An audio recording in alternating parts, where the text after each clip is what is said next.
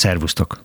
A dzsungelharcot a Rádió KKV műsorát halljátok. A műsorban a magyar gazdaság legjobb harcosaitól hallhatjátok, hogyan lehet jól céget építeni, és az mitől marad fenn, és mitől működik. Személyes ambíciók és hivatások, piaci harc és egyedi megoldások, ez az, amit meg akarunk mutatni. Lehet, hogy tanulni is érdemes tőlük, de a történetük mindenképpen érdekes. Mai vendégem Ásványi Rita, a Hosszú Etényi Almalom kulináris kitérő és találkozó hely tulajdonosa, aki beszél arról, miként lehet szinte a romokból újjáépíteni a családi örökséget, miért éppen itt, a keleti mecsek lábánál fekvő kis településen nyitott éttermet, miért kell szinte vallásos meggyőződés a minőségi konyha fenntartásához, és arról is, milyen energiák tartják mozgásban azt a helyet, ahol a nem lehet kifejezés hiányzik a szótárból. Sziasztok! Azt mondtad egyszer, hogy a sok generáció alatt sokat láttak ezek a falak, és a családi történet számos kanyart vett. Az egyik fiú hamis váltókat állított ki, eladósította a malmot, az apja világá ment, és soha nem került elő. A családban élő nők felgyűrték az ingújat, összeszedték a pénzt, és megváltották az adósságot. Te ennek a helynek a második megmentője vagy, mi ennek a helynek a vonzereje, különlegessége? Hát nagyon szépen idézted ezt a családi történetet, amit a nagypapámtól hallottam sokszor, és így maradt meg nagyjából ugyanezekkel a kifejezésekkel. És nem vagyok biztos benne, hogy én a második megmentője vagyok a malomnak. Szerintem itt több generációnak érdeme mindez, és ahogy idézted is, szerintem helyesen, vagy amennyire ezt korhűen vissza lehet idézni, több ízben a hölgyek vállalták magukra a feladatot a malom kapcsán, hogy átvészelje a mindenféle nehézségeket. Hogy ez miért pont rám hárul most önként és dalolva, mert nyilván senki nem kényszerített rá, hát ezt nem lehet valószínűleg racionálisan megválaszolni, de bizonyára a családi emlékek, a gyerekkori nyarak, amiket ott töltöttünk, tehát a, nekem a nagypapám élt ott, nagyszüleim éltek ott, az édesanyám ott született, és mi nagyon szép nyarakat, hétvégéket töltöttünk a malomban, hosszú hetényben annak idején gyerekkoromban, amik hát pótolhatatlan emlékek ugye az almalom családi örökség, és amikor megörökölted, akkor elég romos állapotban, rossz állapotban lévő birtok volt, a malom is, a hozzátartozó épületek mind-mind elég leromlott műszaki állapotban voltak. Nem volt egyszerűbb egy családi birtokot csak úgy megcsinálni, és hát egy kedves hely, csináljuk meg a nagypapa birtokát, ott a szép patak, majd ha van időnk, akkor lemegyünk és élvezzük a vidéki örömöket, a nyugalmat.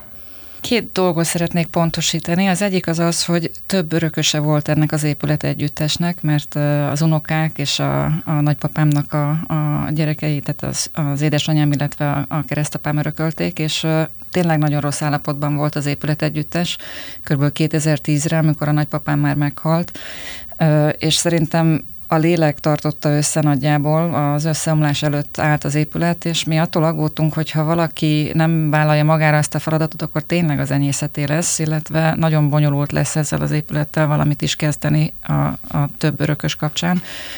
Úgyhogy mi a férjemmel úgy döntöttünk, aki egyébként lengyel, hogy kivásároljuk az örökös társakat a, a birtokból, és hogyha majd eljön a megfelelő pillanat, akkor, akkor megpróbáljuk felújítani. De pont azokból az okokból, amiket mondtál, mi úgy gondoltuk, hogy privát célra ez egy túl nagy beruházás lenne, illetve nekünk nem volt tervünk hazaköltözni Magyarországra, mi külföldön éltünk, most is külföldön élünk, ezért úgy döntöttünk, hogy részben az anyagi okokból, részben egyéb okokból, hogy szeretnénk egy olyan beruházást vagy felújítást csinálni, ami új élettel tölti meg az épület együttest. Mert ugye ez a malom egy központi hely volt annak idején, sok ember megfordult, és mi azt szerettük volna, hogyha ezt meg tudjuk nyitni a publikum számára, amit hogyha magáncélra újítottunk volna föl, nyilván nem lehetett volna megtenni. Ezért kitaláltunk egy olyan üzleti koncepciót, ami lehetővé teszi azt, hogy ott nagyon sok ember megforduljon, nagyon sok boldog pillanatot töltsön el, és újra megtöltse élettel a régi épületeket. De miért volt fontos az, hogy egy személyes teret, mert azt gondolom, hogy ez a családotok személyes tere, meg kell nyitni a publikumnak.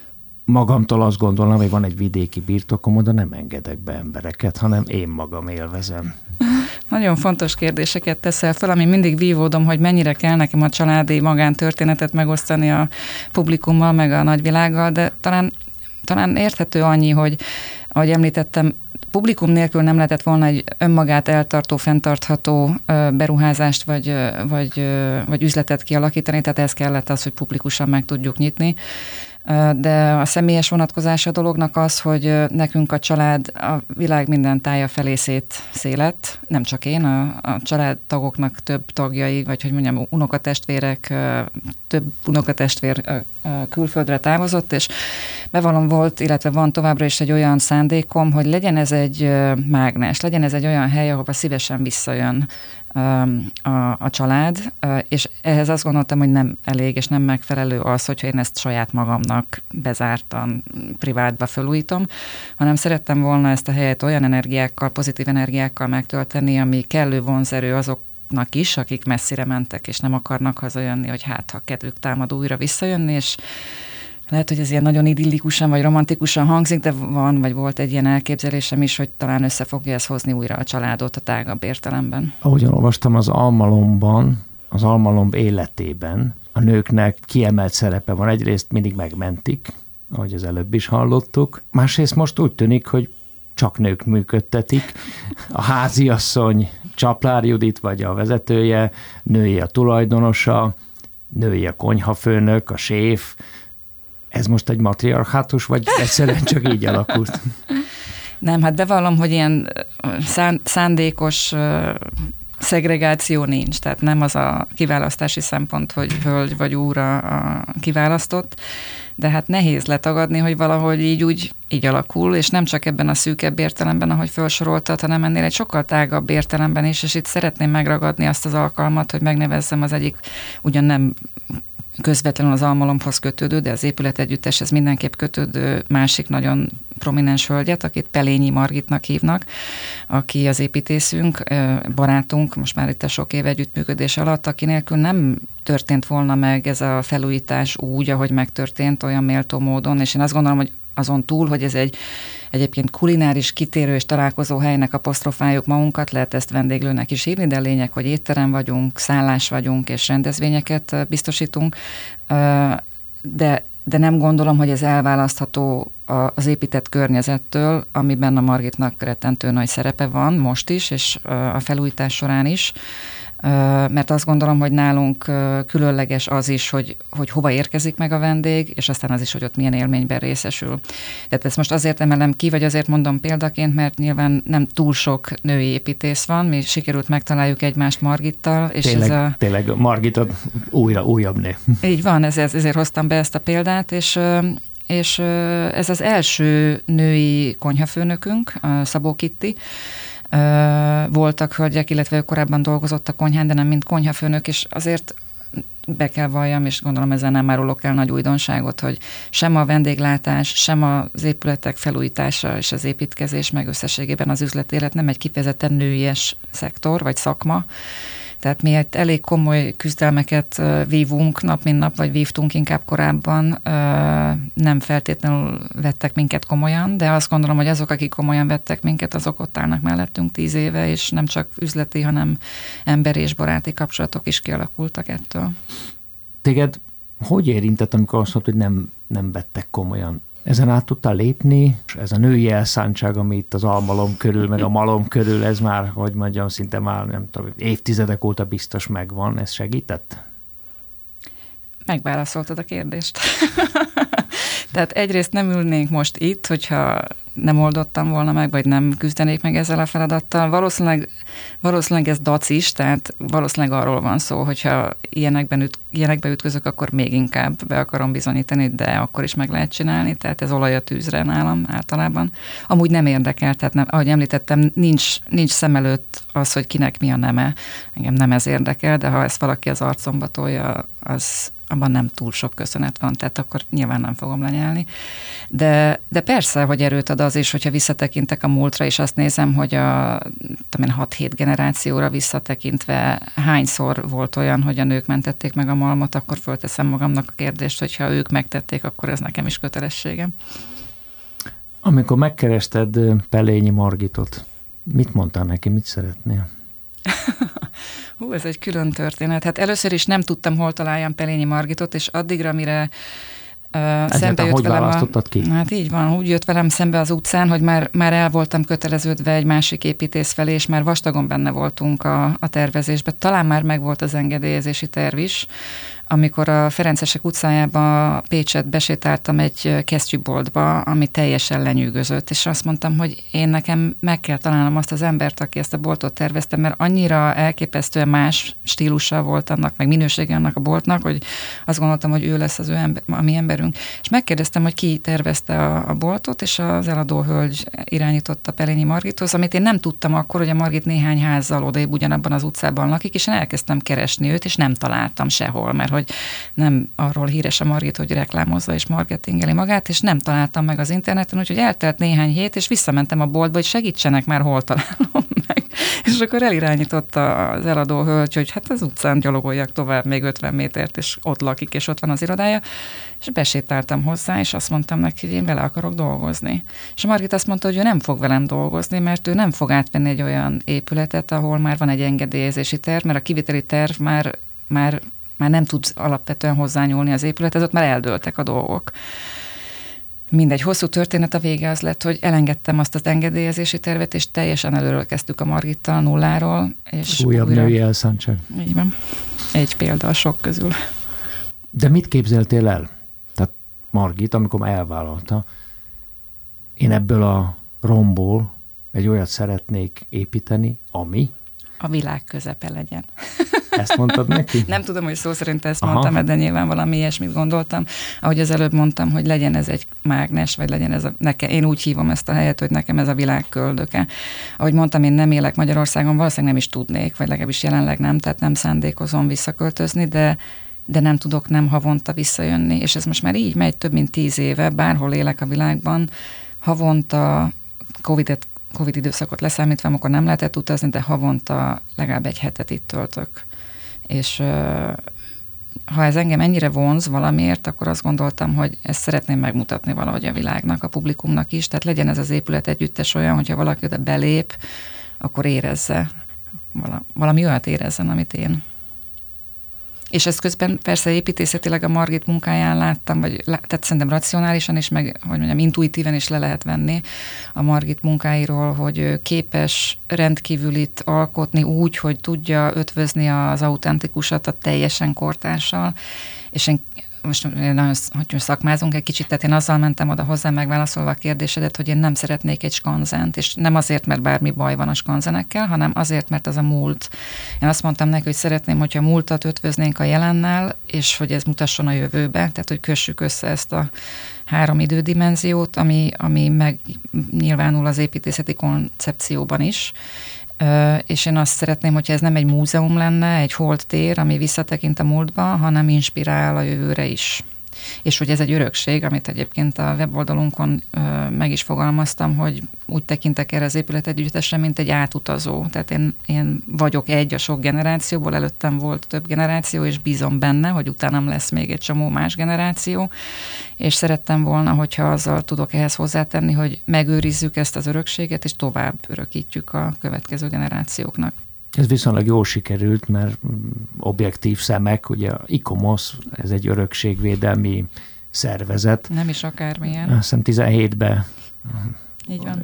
díjjal jutalmazta, tehát hogy ez a része azt hiszem sikerült. A gyakorlat az milyen? Talán egy kis anekdotával kezdeném, hogy a Csaplár Juditot idézted, akkor most idézem őt én is, mint egy másik nagyon fontos hölgyet ebben a tevék, vagy ebben a vállalkozásban, amiben a Judit a felújításban is segített, és aztán a, aztán a működtetésben is. Három év iszonyú kemény építkezés és felújítás után, amikor elkészültek az épületek, akkor így hátradőltünk a Jucival, és azt mondtuk, hogy kész vagyunk. És akkor így mondtam, hogy Juci, szerintem még el sem kezdtük. Tehát ez most indul. Tehát ez egy dolog persze, hogy ez egy mérföldkő volt, hogy annak idején az építkezést aztán tényleg sikeresen megcsináltuk, de akkor landolt rajtam az a gondolat, hogy úristen, igazából még el sem indultunk. Tehát az, azért, amiért csináltuk ezt a felújítást, az még csak most kezdődik. És akkor beszélgettünk Jucival arról, hogy mennyi időt adunk magunknak arra, hogy, hogy teltház legyen, ahogy kérdezed, és azt mondtuk, hogy hát olyan 6-12 hónap, na hát ez 7 éve volt. Tehát azt gondolom, hogy ezzel most a számok nélkül egy csomó mindent elmondtam, nem volt könnyű. Tehát az elején, amikor elindultunk, nyilván nem 6-12 hónap kellett hozzá, azért sem, mert azt gondolom, hogy, hogy részben az épületekkel, részben a konyhával, amit akkor még nem volt szállásunk, amit kínáltunk, nem talált értő fülekre, szemekre, ízlésre. Én azt gondolom, hogy mi nagyon sok külföldről hozott tapasztalatot hoztunk ide, amit szerettünk volna megvalósítani, valamelyes nyilván ötvözve a hazai valósággal, de azt gondolom, hogy akkor nem volt erre megfelelő kereslet, vagy vendégkör, aki ezt ott, ott hosszú hetényben, vagy Pécs környékén. Tehát nem, ne, elég sokáig tartott azt gondolom megtalálnunk azt a vendégkört, aki tényleg értékeli azt, amit mi kínálunk, és azt is gondolom, hogy közben nagyon sokat változott jó irányba, vagy hát a mi szempontunkból jó irányba ilyen értelemben a, a, a vendégek ízlése, és hát nekünk is kellett idomulnunk, és ala, tehát finomítanunk ahhoz, hogy közeledjünk egymáshoz. Azt gondolom, hogy, hogy nagyon hamar megtaláltak minket esküvőkre, tehát én kimondhatom talán szerénytelenség nélkül azt, hogy az ország egyik legkiemeltebb ilyen típusú esküvő helyszíne vagyunk. Nagyon sok külföldi is jön hozzánk, vagy vegyes párok, akik külföldről jönnek hm. vissza, vagy az egyik, a párnak az egyik tagja külföldi. És azt kell mondjam, hogy a szezont teljesen lefedjük a, az esküvőkkel. A, a szállót azt 2021-ben tudtuk megnyitni a Covid után, ami azt gondolom, hogy nehéz indítás volt, mert nyilván, nyilván hogyha nem kell bezárjunk közvetlenül a nyitás után, akkor most akkor hamarabb értük volna el azt a foglaltsági szintet, ami most van. Ami pedig az éttermet illeti, hát bevallom, ez folyamatos küzdelem, mert talán azzal sem árulok el sok újat, hogy nem csak Magyarországon, szerintem mindenhol Európában nagyon nagy emberhiány van, szakemberhiány van az éttermi szakmában. Nagyon nehéz embert találni, nagyon nehéz embert megtartani, nagyon nehéz olyan embert találni, aki, akivel szót értünk, tehát aki, a, aki érti, hogy mi mit szeretnénk. Amikor elindultunk egyértelműnek tekintette mindenki, hogy mi egy csárdát nyitunk, és most megint azt mondom, hogy semmi, tehát teljesen jó és létjogosult csárdákat nyitni, de én mindig azt mondtam, hogy egy, én nem, én nem vendéglátásból jövök.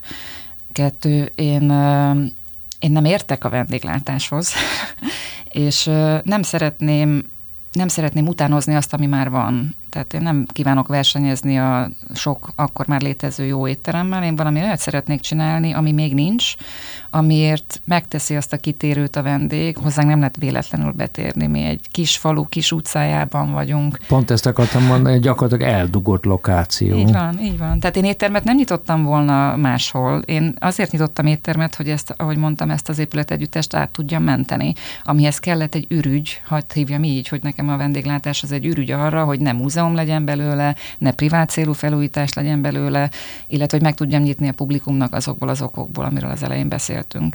És akkor ehhez meg kellett találjak olyan embereket, akik tudom, hogy eleinte a hajuk hullhatott tőlem, vagy lehet, hogy nem csak eleinte, amikor mondták, hogy de hogy ezt itt, itt így szoktuk Magyarországon, itt így csináljuk, és mondtam, hogy ez nagyon jó tudni, és akkor mi nem így fogjuk csinálni.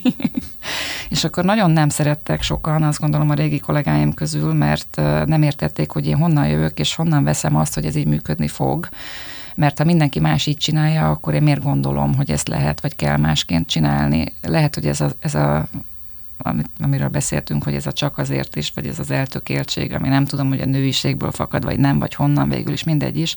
De, de én azt mondtam, hogy, hogy ha én másokat utánoznék, akkor nem gondolom, hogy itt lenne oka bárkinek kijönni, és nem olyan helyekre menni, ahova könnyebb eljutni, vagy amit már ismernek, stb. Úgyhogy mi ilyen úttörőként igyekeztünk a magunk útját kitalálni, és azt gondolom, hogy hét év után, most függetlenül ettől, a, amiről nyilván most mindjárt beszélni fogunk, hogy mi történt itt a múlt héten, azt gondolom, hogy megtaláltak minket a vendégek, viszont továbbra is szezonális nagyon ez az üzlet, ami azt jelenti, hogy az őszi, téli hónapokban igen nehéz, tavasztól nyárig nagyon jó, de hát az egész évet kell tudni működtetni és kiegyensúlyozni, amihez nekünk az kell, hogy, hogy a, mondjuk az őszi hónapokban mondjuk céges rendezvények megtaláljanak minket, amire most már megvan az infrastruktúra, illetve elő kellett rukkoljunk egy olyan üzletággal, ami kapcsolódik részben az almalomphoz, illetve a vendéglátáshoz, viszont a Covid-ból okulva vagy tanulva nem helyhez kötött. Úgyhogy mi tavaly ősszel elindultunk egy kávé üzletággal, az előző kávézásunkra visszautalva, amit azért csináltunk, mert kezdettől fogva a koncepció része volt az, hogy legyen saját termékünk. Tehát van egy étterem, ahol a vendég megkóstolja a portékákat, ami egy regionális konyha, az a koncepció tovább. Itt, itt hadd vágja, hadd vágja közben, hogy adódik a kérdés, hogy miért ilyen természetes? Egy étterem az önmagában a saját termék. Tehát ezt még meg kell toldani valamivel, hogy működőképes, anyagilag, vagy inkább kínálati okokból? Én nem gondolom, hogy egy étterem feltétlenül önmagában életképes, vagy én lehet, hogy valamit nagyon rosszul csinálok. Hmm. Tehát mi azért találtuk ki a koncepciót több lábon álló székként, hogy ne legyünk kiszolgáltatva annak, hogyha mondjuk ősszel-télen az étterembe kevesebb vendég jön, akkor belepusztuljunk. Ezt az elejétől fogva igen, így gondoltátok? Igen, igen, ez az elejétől fogva úgy, úgy szólt, csak nem volt alkalmunk rögtön megcsinálni, és szerintem jó is, hogy ezt fokozatosan tudtuk csak megcsinálni, mert túl nagy lett volna a falat, hogy legyen étterem, legyen szállás, a, nyilván ez a kettőhöz a rendezvény már adódik, és legyen termék.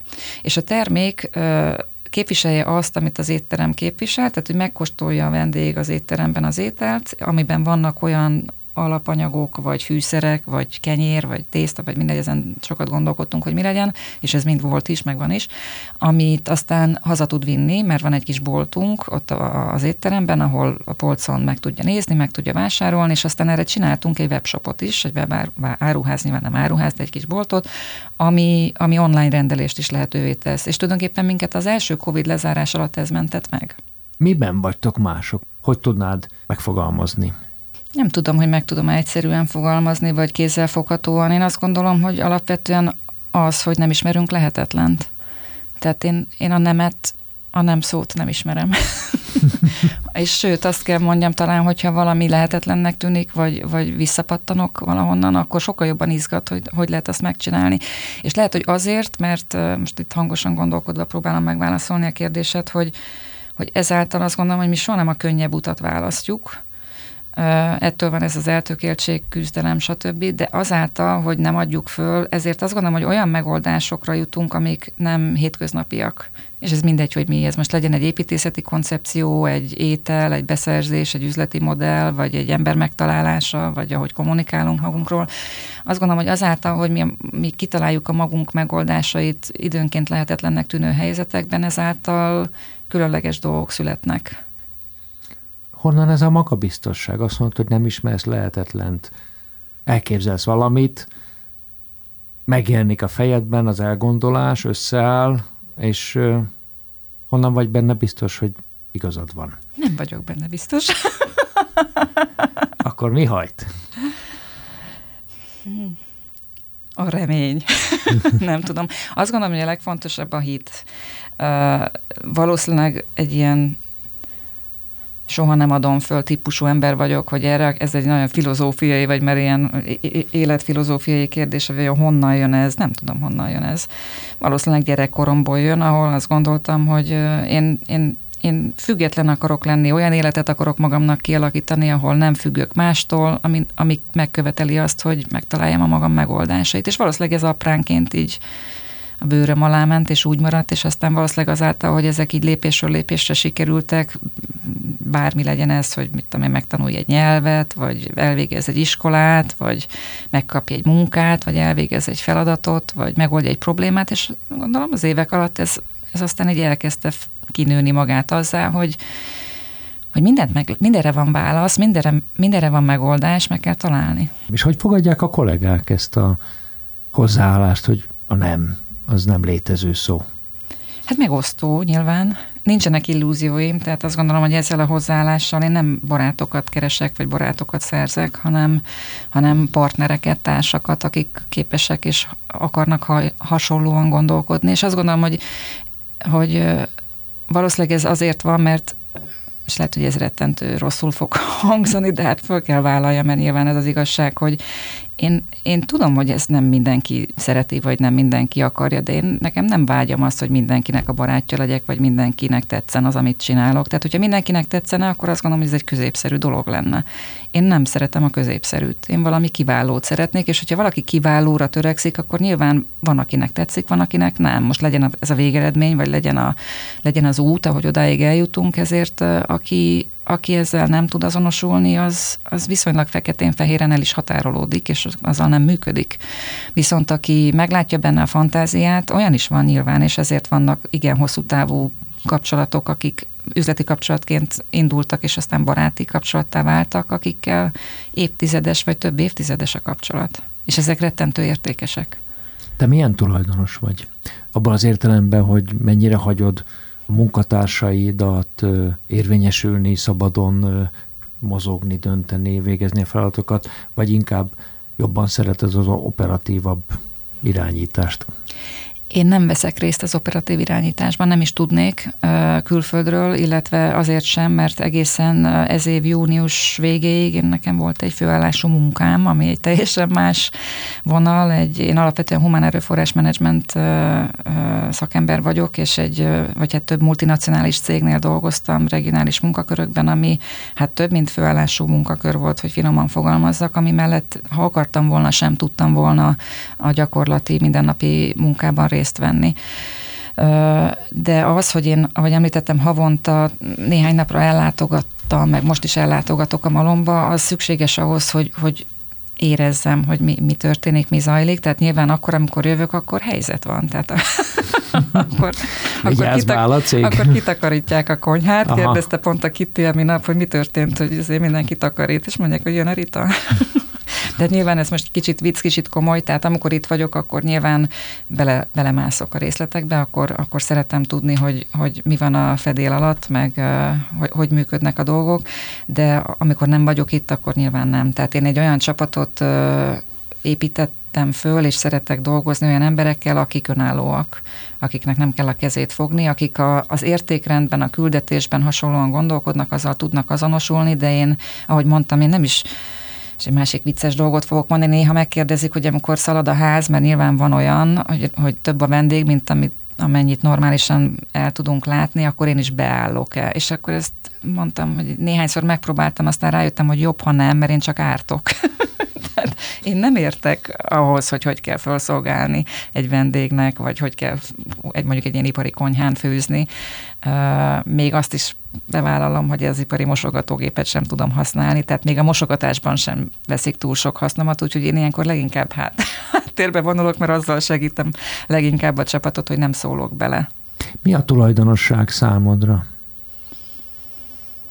Nem tudom, hogy ez egy klasszikus válasz lesz-e, mert a családi történet meg az érintettség Tőled nem kapunk ja, klasszikus választ. Tehát én, én nem, nem tudom, hogy tudnék-e úgy tulajdonos lenni, hogy, hogy nincsen benne a szívem, lelkem.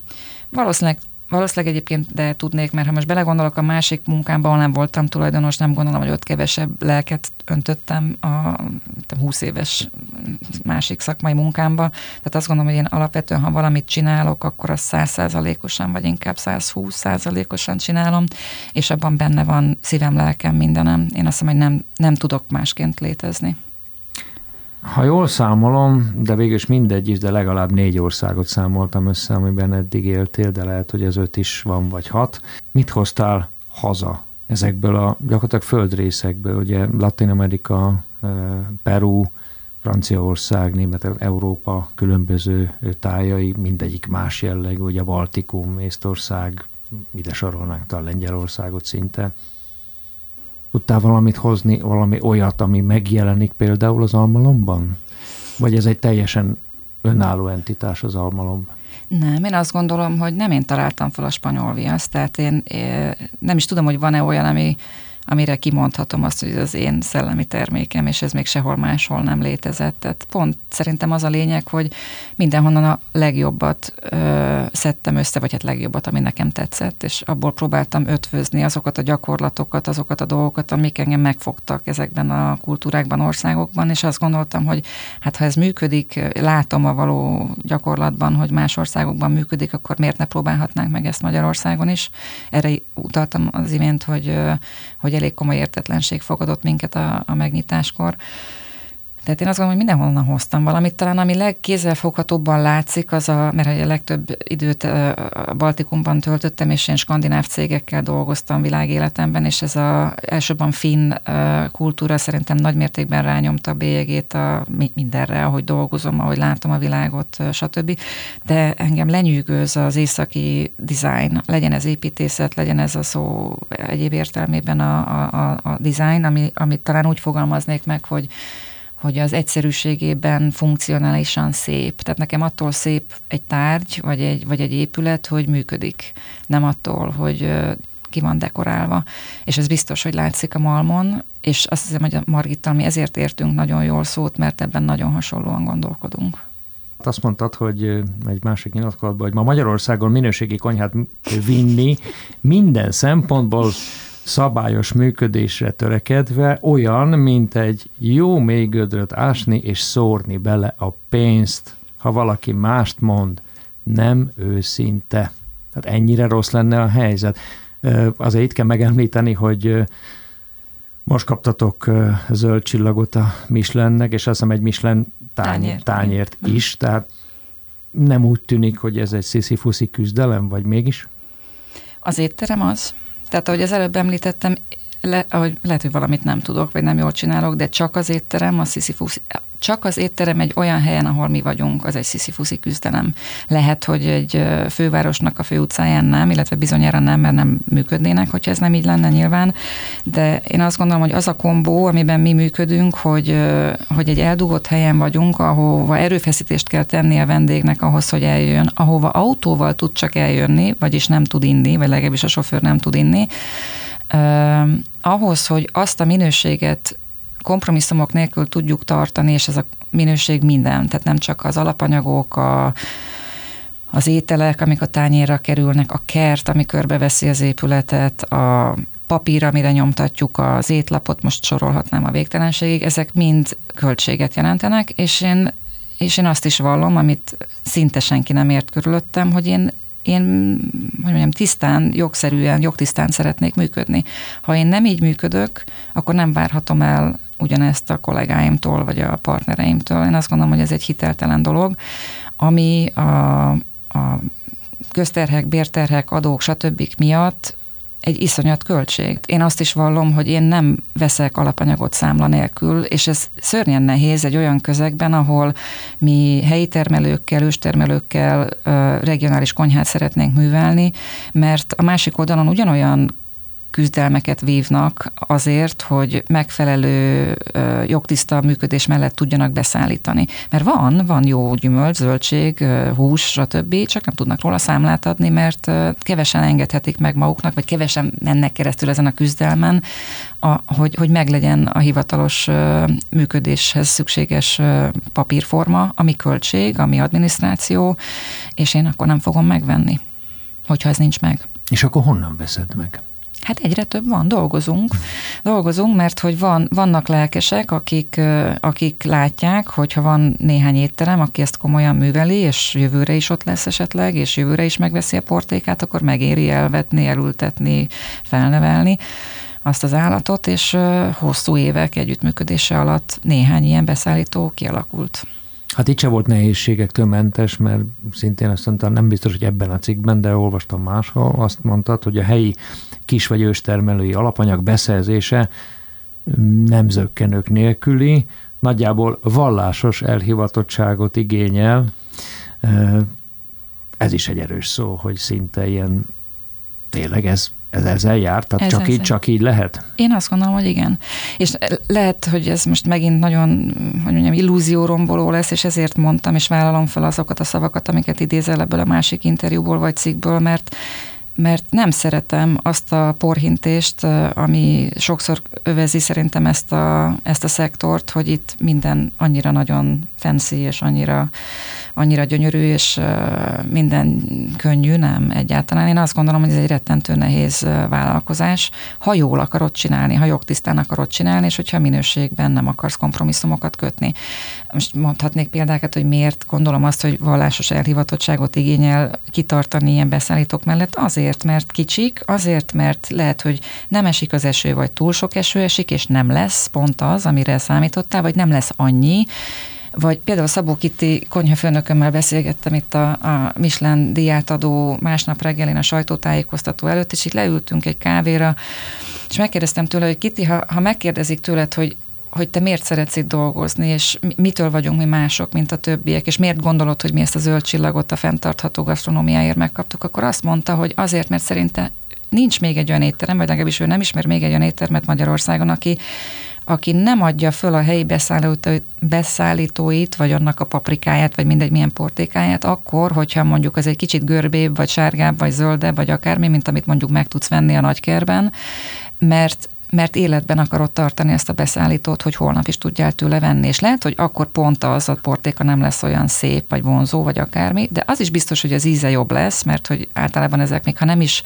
uh, tanúsítványal ellátott biogazdálkodások, de valóságban azok a többségük, tehát jobb a minősége az alapanyagnak, egyébként drágább, és és sajnos nem tudsz ráépíteni egy étlapot, mert lehet, hogy elfogy, lehet, hogy eladja másnak, lehet, hogy megbetegszik, mindegy, bármi történt. Tehát, tehát egy ilyen kis őstermelőnél, kistermelőnél, beszállítónál nagyon törékeny, vagy hogy mondjam, sérülékeny az, hogy mennyire fenntartható a mennyiség, illetve még a minőség is. És hogyha éppen nincs, vagy elfogy, akkor váltani kell ételt, vagy váltani kell étlapot. Tehát a, a konyhafőnök szempontjából ez egy nagyon különleges kihívás, azokon fölül, amiről eddig beszéltünk, hogy valahogy olyan, úgy struktúráljuk a kínálatunkat, az étlapunkat, hogy legyen benne állandó elem is, azért, mert én abban is hiszek, hogy egy étterembe azért is szeretnek visszajárni emberek, mert azt mondják, hogy ú, mert ott annyira jó az X. És akkor nekünk például ilyen mondjuk a kenyér, a kovászos kenyér. Törzs vendégek, neked így kell van, így jó van. étel, igen. Legyen ez egy étel, vagy legyen ez egy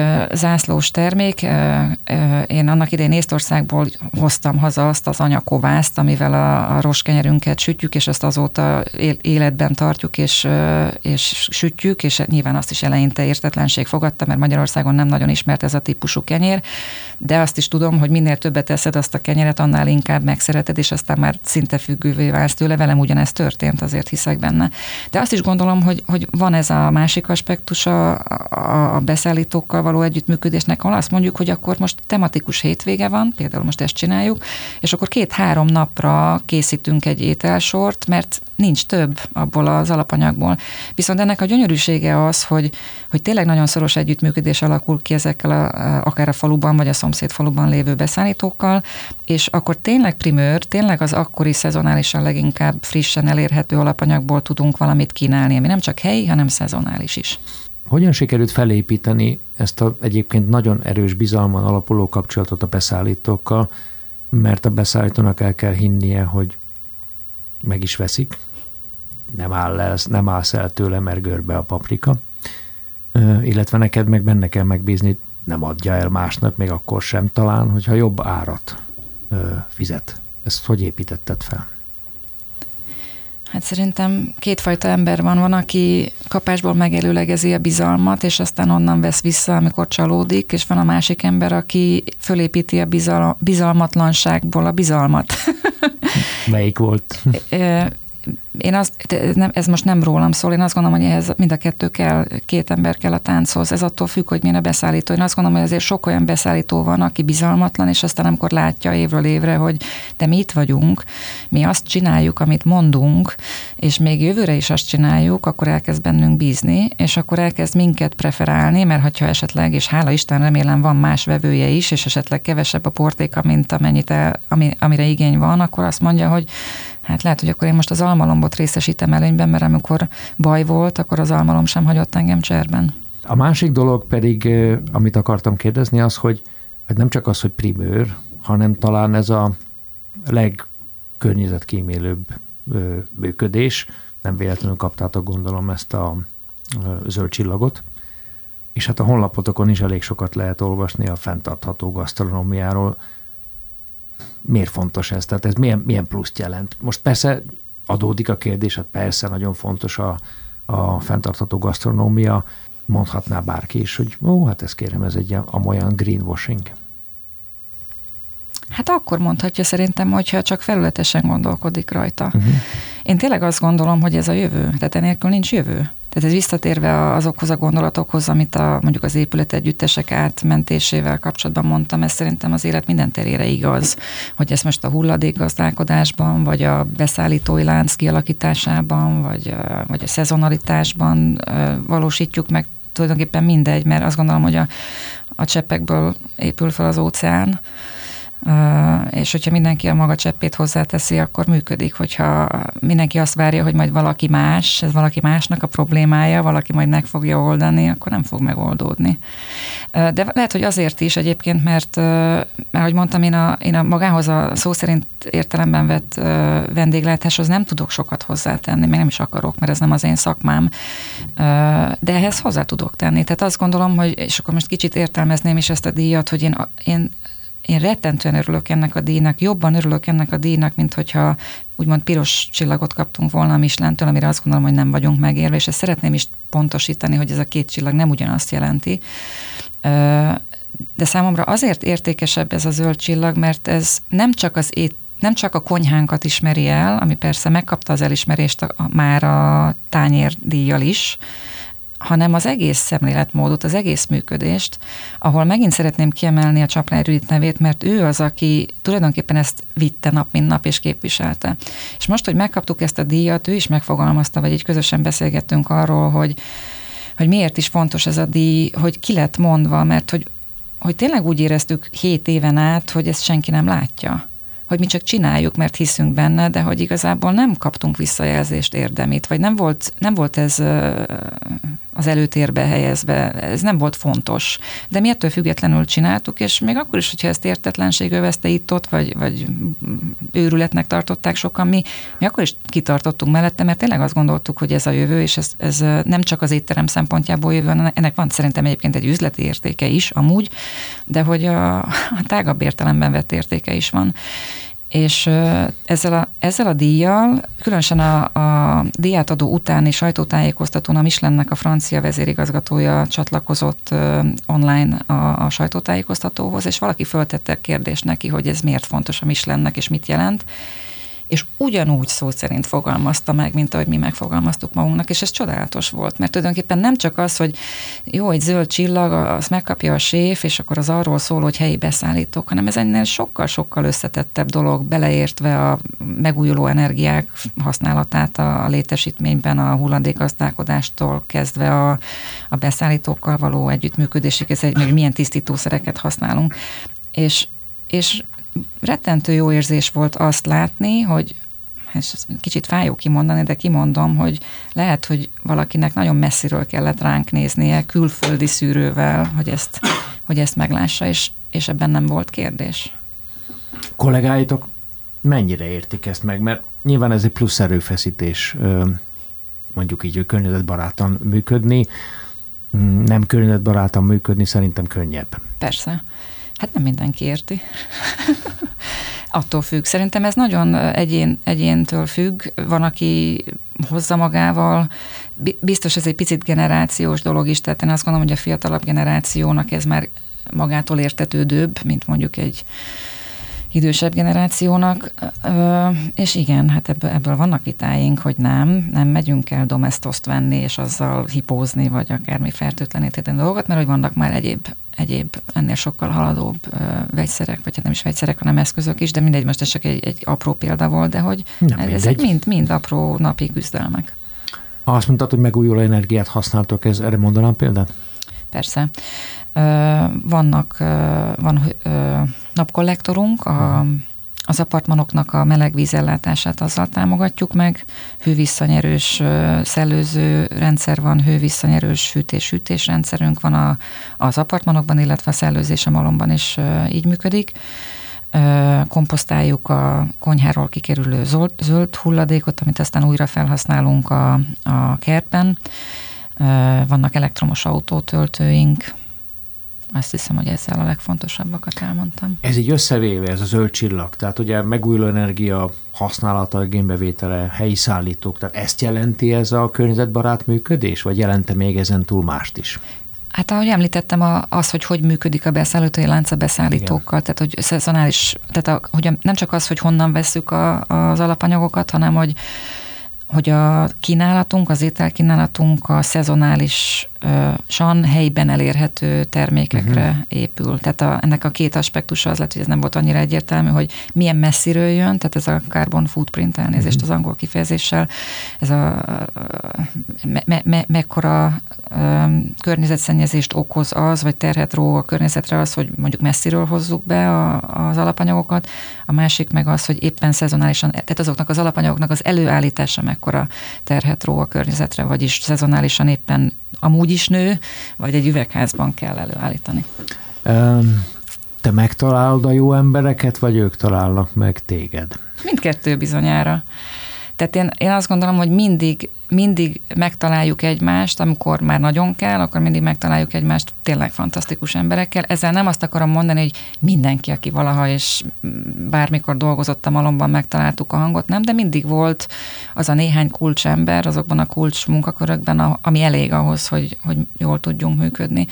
És azt is ki kell mondjam, hogy persze, hogy említettem, vannak olyan partnereink vagy kollégáink, akik, akikkel a malom miatt találtuk meg egymást, és aztán megismertük egymást, és összeszoktunk, és összenőttünk, és összebarátkoztunk. Meg vannak olyanok is, akik nekem a malomtól teljesen függetlenül, még korábbról nagyon jó barátaim, akik aztán belekerültek a mostani életemben a malom kapcsán is, és dolgozunk együtt a malom kapcsán is, tehát vannak régi barátok, akik munkatársak lettek, és vannak munkatársak, akik barátok lettek. Ki fel az embereket? Én szeretek benne lenni az emberek fölvételében, nem mindig tudok, amikor nem vagyok itt, amikor nem vagyok itt, akkor ezt általában egy videokonferencián oldjuk meg, de 99%-ban igen, részt veszek az emberek fölvételében. És mi a legfontosabb, amikor fölveszel egy embert, most vegyük alapnak a szakmai tudását, Mit nézel? Mire vagy leginkább kíváncsi? Hát azt kell mondjam, hogy nem a szakmai tudása az alap, sajnos, vagy hát nem tudom, és akkor itt most kibújik belőlem a HRS, a az másik az szakmám. Persze. Persze nagyon jó lenne, az lenne az ideális, hogyha lenne olyan jelölt, aki minden, minden pipát, vagy hogy mondják ezt, tick the box, mi, mi, minden feltételnek megfelel, aki a, aki a minimum követelmény ugye az lenne, hogy a szakmai háttér megvan, és akkor ezen fölül vannak az emberi kvalitások, ami, ami miatt ez köztünk vagy működik, vagy nem. De az az igazság, hogy nagyon ritkán van olyan jelölt, akinek megvan az a szakmai háttere, azokból az okokból, amit az előbb mondtam, hogy mi nem egy, tehát hogyha mi egy hétköznapi dolgot művelnénk, akkor lehet, hogy könnyebben találnánk embert, de miután mi nekünk igen komoly és igen más elvárásaink vannak, ezért nem szaladgál túl sok olyan jelölt az utcán, különösen nem hosszú hetény környékén, aki a szakmai elvárásoknak megfelel. Ezért mi azt mondjuk, hogy nekünk sokkal fontosabb az, hogy az emberi kvalitások meglegyenek, a munkához való hozzáállás, az értékrend, mert a többit meg lehet tanulni. Tehát én ezt megfordítom, jó? Tehát nem tekintem evidenciának a szakmaiságot, ugyanakkor persze a konyhára nem tudok leküldeni olyan embert, aki nem tud főzni, de azt is be kell valljam, hogy van olyan emberünk, vagy volt olyan, meg van olyan emberünk a konyhán, aki nálunk tanult megfőzni. És azt is gondolom, hogy sokszor az bizonyosodik be, hogy abból válik a legkiválóbb kollega, akinek persze, ahogy mondom, el, először is megvan a hozzáállásbéli ö, ö, megfelelése a, a miénkhez, ami alatt azt értem, hogy az értékrendje nagy mértékben passzol, ő értékeli azt, amit látja, és értékeli azt, amit mi képviselünk. Én azt is gondolom, hogy mi igen komoly elvárásokat támasztunk a, a munkamorál, illetve a munkamennyiség is sok, tehát itt, itt ez nem gyaloggalap nálunk, ami megy, megmondom sehol egyébként semmelyik étteremben, és mi tényleg komolyan gondoljuk, amit várunk, mi, azt is, mi is azt csináljuk, és azt is várjuk a kollégáinktól, tehát magas, magas az elvárás ilyen szempontból.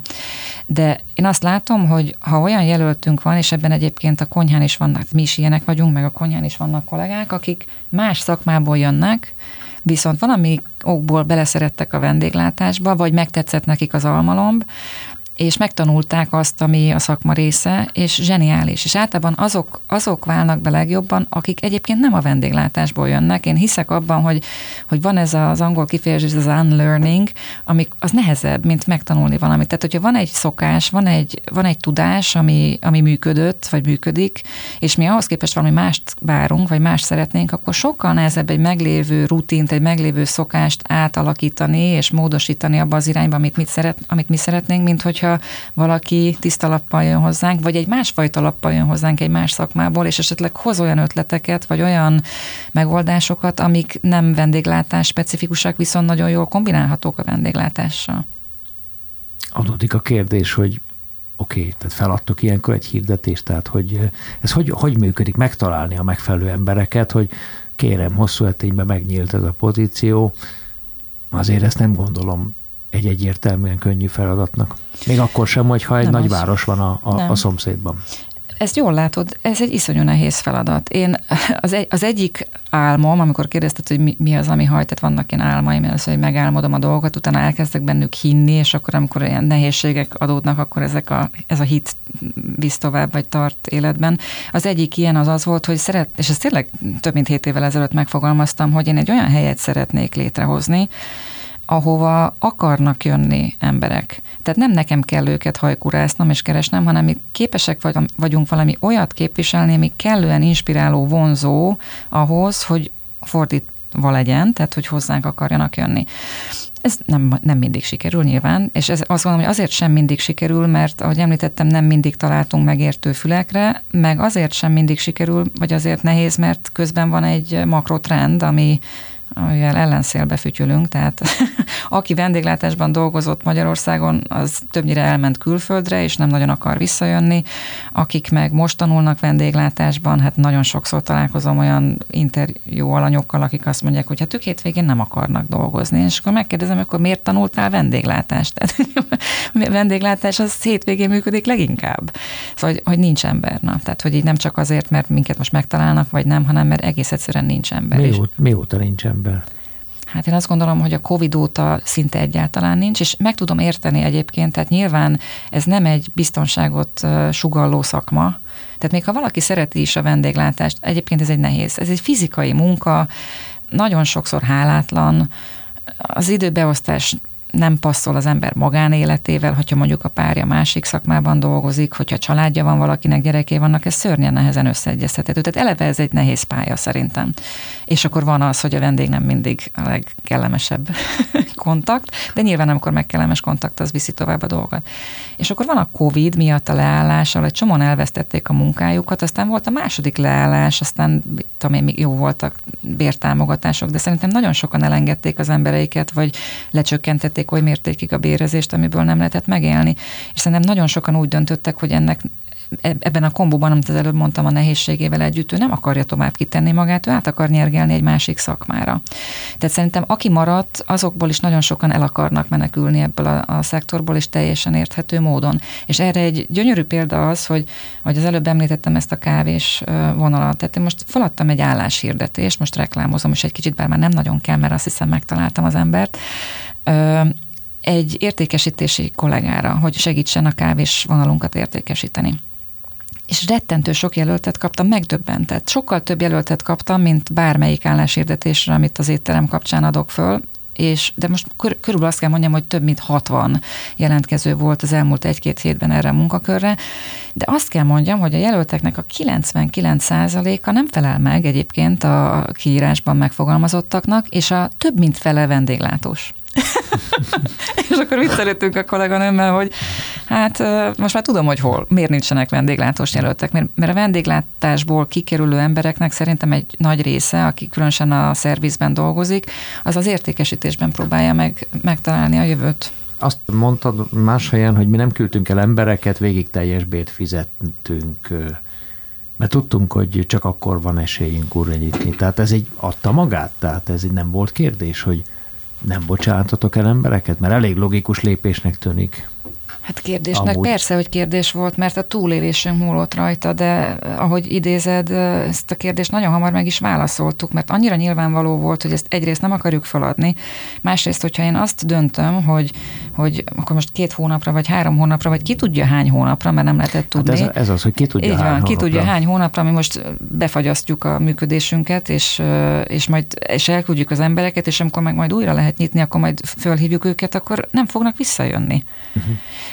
Másrészt meg a fix költségeknek egy része nem tűnik el azáltal, hogy nincs nyitva az étterem, tehát én azt nem vállalhattam. Tehát nekem nem volt más utam, mint előre menekülni, és én mindig előre menekülök, mert, mert azzal nem oldódott volna meg a probléma, hogyha lecsökkentem a béreket, vagy elküldöm az embereket. És akkor, ha ezt a kérdést megfordítod, akkor, akkor az úgy szólt, hogy mit kell nekünk másként csinálni ahhoz ebben a helyzetben, hogy túléljünk.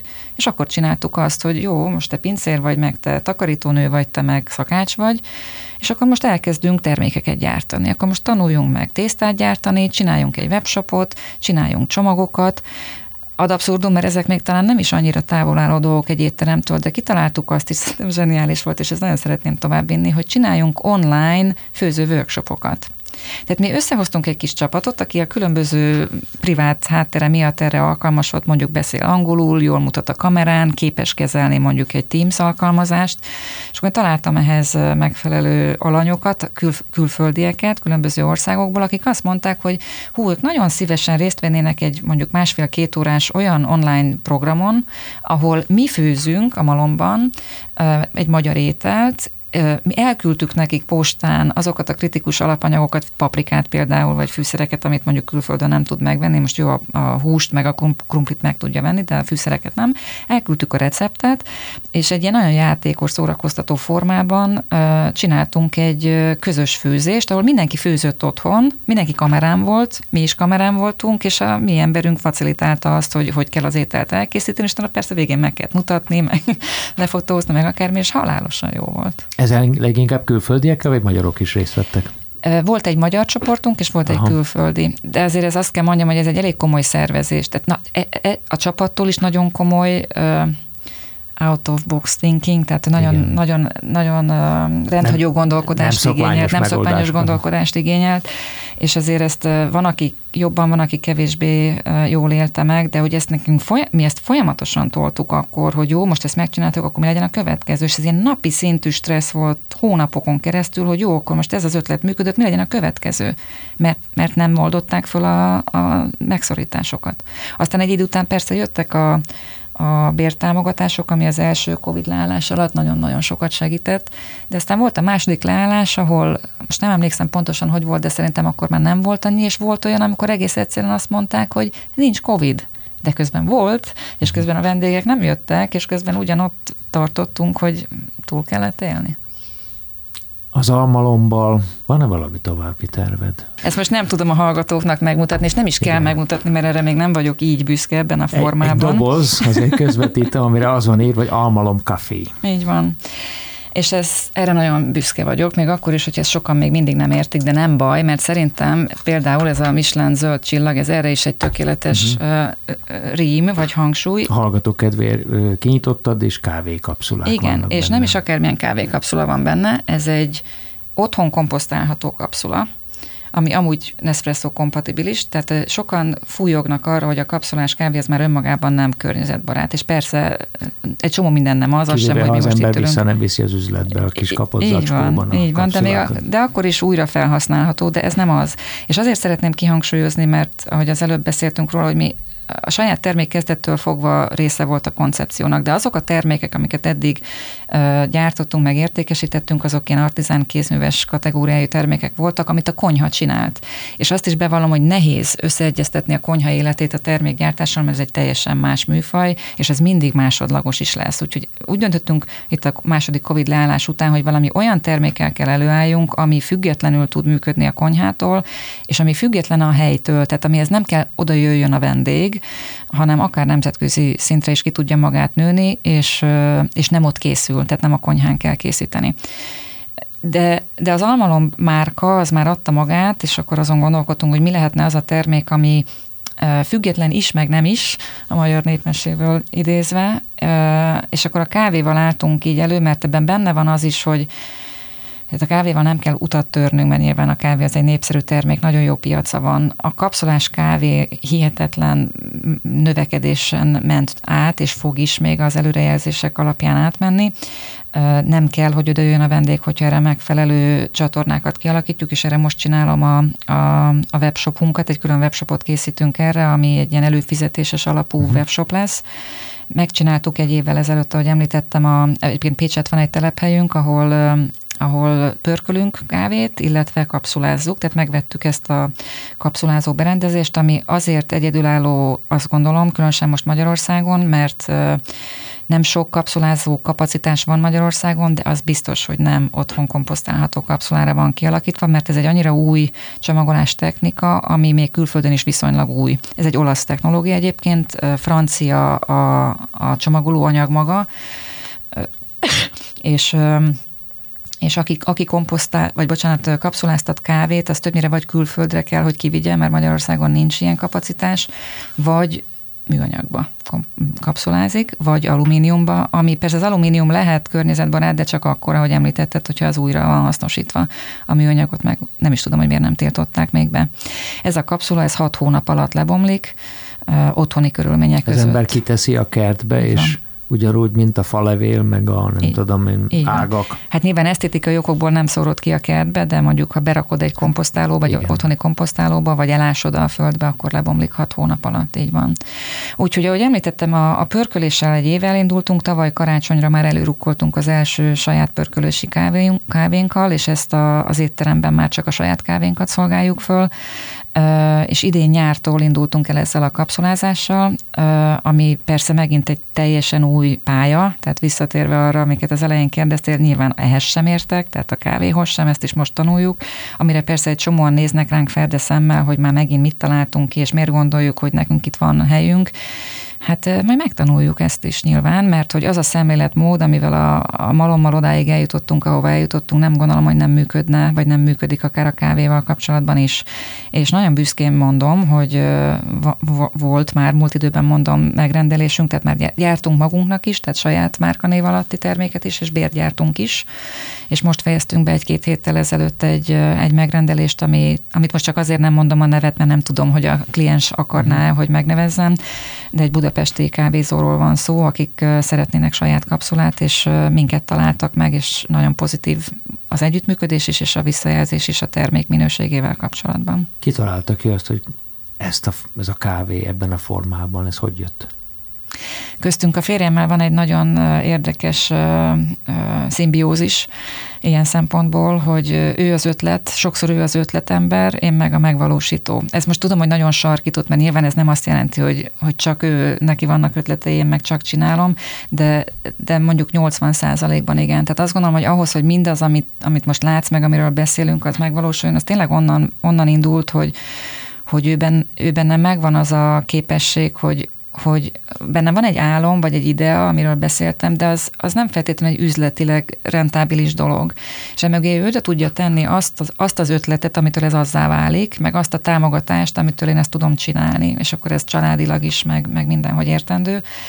És amikor, ahogy említettem, a, a COVID után itt nagyon elkezdtünk küzdeni üzletileg, akkor, akkor elkezdett ő ezen dolgozni, hogy, hogy mi lehetne az a termék, azzal a komplementerséggel, amiről az előbb beszéltem, ami, ami ki tudná egészíteni még egy lábbal ezt a vállalkozást, és adott esetben le is válhat egy idővel majd a, a vendéglátásról, és önálló életet is élhet, akár így nemzetközinek kidőve magát.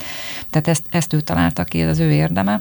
És amikor ezt kitalálta, mondtam neki, hogy klassz, akkor fordítsunk szerepet, akkor majd te fogod azt csinálni, a kávé a tiéd lesz. Én azt gondolom, hogy megcsináltam a malmot, ami nagyon klassz, az nem fog, tehát önmagától, az nem, tehát arra is oda kell figyelni, nyilván az nem múlik el, vagy nem tűnik el, de hogy én nem tudom a munkám mellett, a malom mellett, a család mellett még a kávét is vinni. És nagyon ügyes a férjem ilyen szempontból, mert ő tudta, hát ismer nyilván, hogy ez csak időkérdése lesz, hogy dolgozik rajtam szépen, fokozatosan, lassan, egészen odáig, amíg el nem jut odáig, hogy beleszeretek az ötletbe, és akkor szépen lassan valahogy mégis úgy alakul, hogy akkor ezt most én csinálom. De hozzá kell tegyem, hogy közben ezt úgy csinálom, hogy, hogy elengedtem egy másikat, tehát én június óta nem dolgozom a, a HRS szakmámban, mert az tényleg nem fért volna össze, hogy, mm. hogy mind a hármat úgy, hogy, hogy nulláról indulunk, úgy, hogy nem ismerjük, tehát nem a szakmánk, tehát meg kell tanuljunk, meg azzal a minőségi szintű elvárással, amivel mi indulunk, ezt, ahhoz még néhány élet kellett volna. Van plusz termék, de egyébként az almalom olyan, amilyennek te gondolod? Ugye azt mondod, hogy olyan hely legyen, ahol az emberek úgy érkezzenek meg, ahogy vannak. Egy angol kifejezést használtál most erre. Ja, ja, aminek az a magyar lefordítása, ami, vagy fordítás, ami Ahogy nem annyira... Úgy gyere, hogy vagy. Az a, hoz, nem, hozd önmagad, és ezt is helyre akarom tenni, mert sokan a nirvánával keverik össze, nem onnan jön. Pontosan onnan jön, ahogy, ahogy mondod, hogy az volt a cél, hogy de bárki, aki betéved úgy érezze, hogy otthon van, vagy hogy mondjam, otthon van, tehát hogy otthonosan tudja magát érezni, és nem feszeng.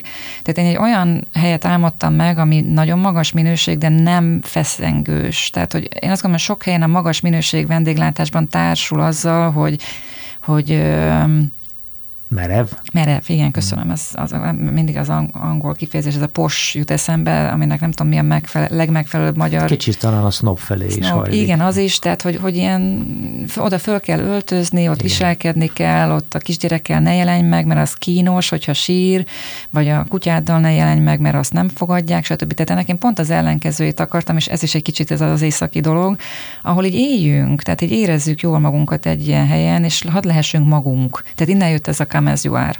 És akkor ezt próbáltuk magyarra lefordítani, és nehéz, és akkor azt mondtuk, hogy hozd önmagad, de nem nagyon szoktuk használni, mert kicsit talán béna, nem tudom. Tehát nem, szerintem nem adja vissza azt, amit a are visszaad, és aztán ezt így elengedtem, hogy nagyon magyarosítani akarjam, de ha arra válaszoljak, hogy, hogy le, olyan a hely, én azt gondolom, hogy igen. Tehát nálunk szerintem az nagyon jó, hogy, hogy vannak, akik azért jönnek hozzánk, mert nem tudnak, nem engedhetik meg, hogy mondjuk hetente vagy naponta eljönnek hozzánk, de ha van egy alkalom, egy születésnap vagy egy évforduló, akkor azt mondják, hogy adjuk meg a módját, eljönnek hozzánk, és akkor fölöltöznek, virág, torta, ünneplés, tehát egy ünnepi, ünnepi alkalom is lehetünk. Hát az esküvőkről nem beszélve nyilván az egy, az egy igen különleges alkalom. De volt nálunk halotti tor, volt nálunk keresztelő, volt gyerekszületésnap, volt osztálytalálkozó, hát ez a legédesebb, amikor a nagypapámnak a tanítványai szoktak oda jönni, és a komlói iskolából, és ott szervezik meg az osztálytalálkozójukat, de nagyon sok olyan vendégünk van, aki aki mondjuk elmegy túrázni a mecsekre, és akkor majd amikor vége a túrának, akkor bejöhetünk el, és adott esetben bejön a bakancsban, vagy a vagy a kutyájával. Mi, mi azt hirdetjük magunkról, hogy mi családbarát és állatbarát hely vagyunk. Ez nyilván abból is fakad, hogy amikor elindultunk, nekem kicsik voltak nagyon a gyerekeim, és gyűlöltem, hogy, hogy iszonyat kínlódás volt elmenni egy étterembe, mert nem volt pelenkázó, nem volt bili, nem volt semmi, amivel egy etetőszék, tehát ne, nem gondoltak a kisgyerekekre, amivel, amivel egy olyan család, vagy egy olyan anya, akinek még karonülő gyerek, különösen karonülő gyerekei vannak, nem tud elmenni egy étterembe, és azt mondtam, hogy mi ezt nem tehetjük meg. Ugye mi olyan családbarát hely vagyunk, ahol ez mind van. Aztán nekem elkezdtek fölnőni a gyerekeim, és ez így maradt, mert nyilván ez továbbra is releváns, de hogy igyekszünk ezt ezt úgy alakítani, hogy akár az idősebb gyerekek is jól érezzék magunkat nálunk, nálunk gyerekmenüvel, játszósarokkal, meg hát eleve a kert adott, ahol azt gondolom, hogy ahogy én jól éreztem magam gyerekkoromban, más gyerek is. Megérkeztél az almalomban, most úgy érzed? Szeretném azt mondani, hogy igen, de nem tudom, hogy én valaha is azt fogom-e tudni mondani, hogy megérkeztem. Nekem a megérkezés lehet, hogy azzal legyen értékű, hogy megállok, és én nem akarok megállni. ne is állj meg. Ásványi Rita, nagyon szépen köszönöm a beszélgetést. Én köszönöm a megtiszteltetést. A dzsungelharc mai története véget ért. Vendégünk Ásványi Rita, az Almalom kulináris kitérő és találkozó hely tulajdonosa volt. Egy hét múlva ismét itt leszünk, és a magyar gazdaság egy újabb harcosától hallhatjátok majd, min múlik a siker, mi viszi előre a céget, és nem utolsó sorban azt, mivel kell ma és a jövőben szembenéznie és megküzdenie. Sziasztok! Rétal Jégort hallottátok.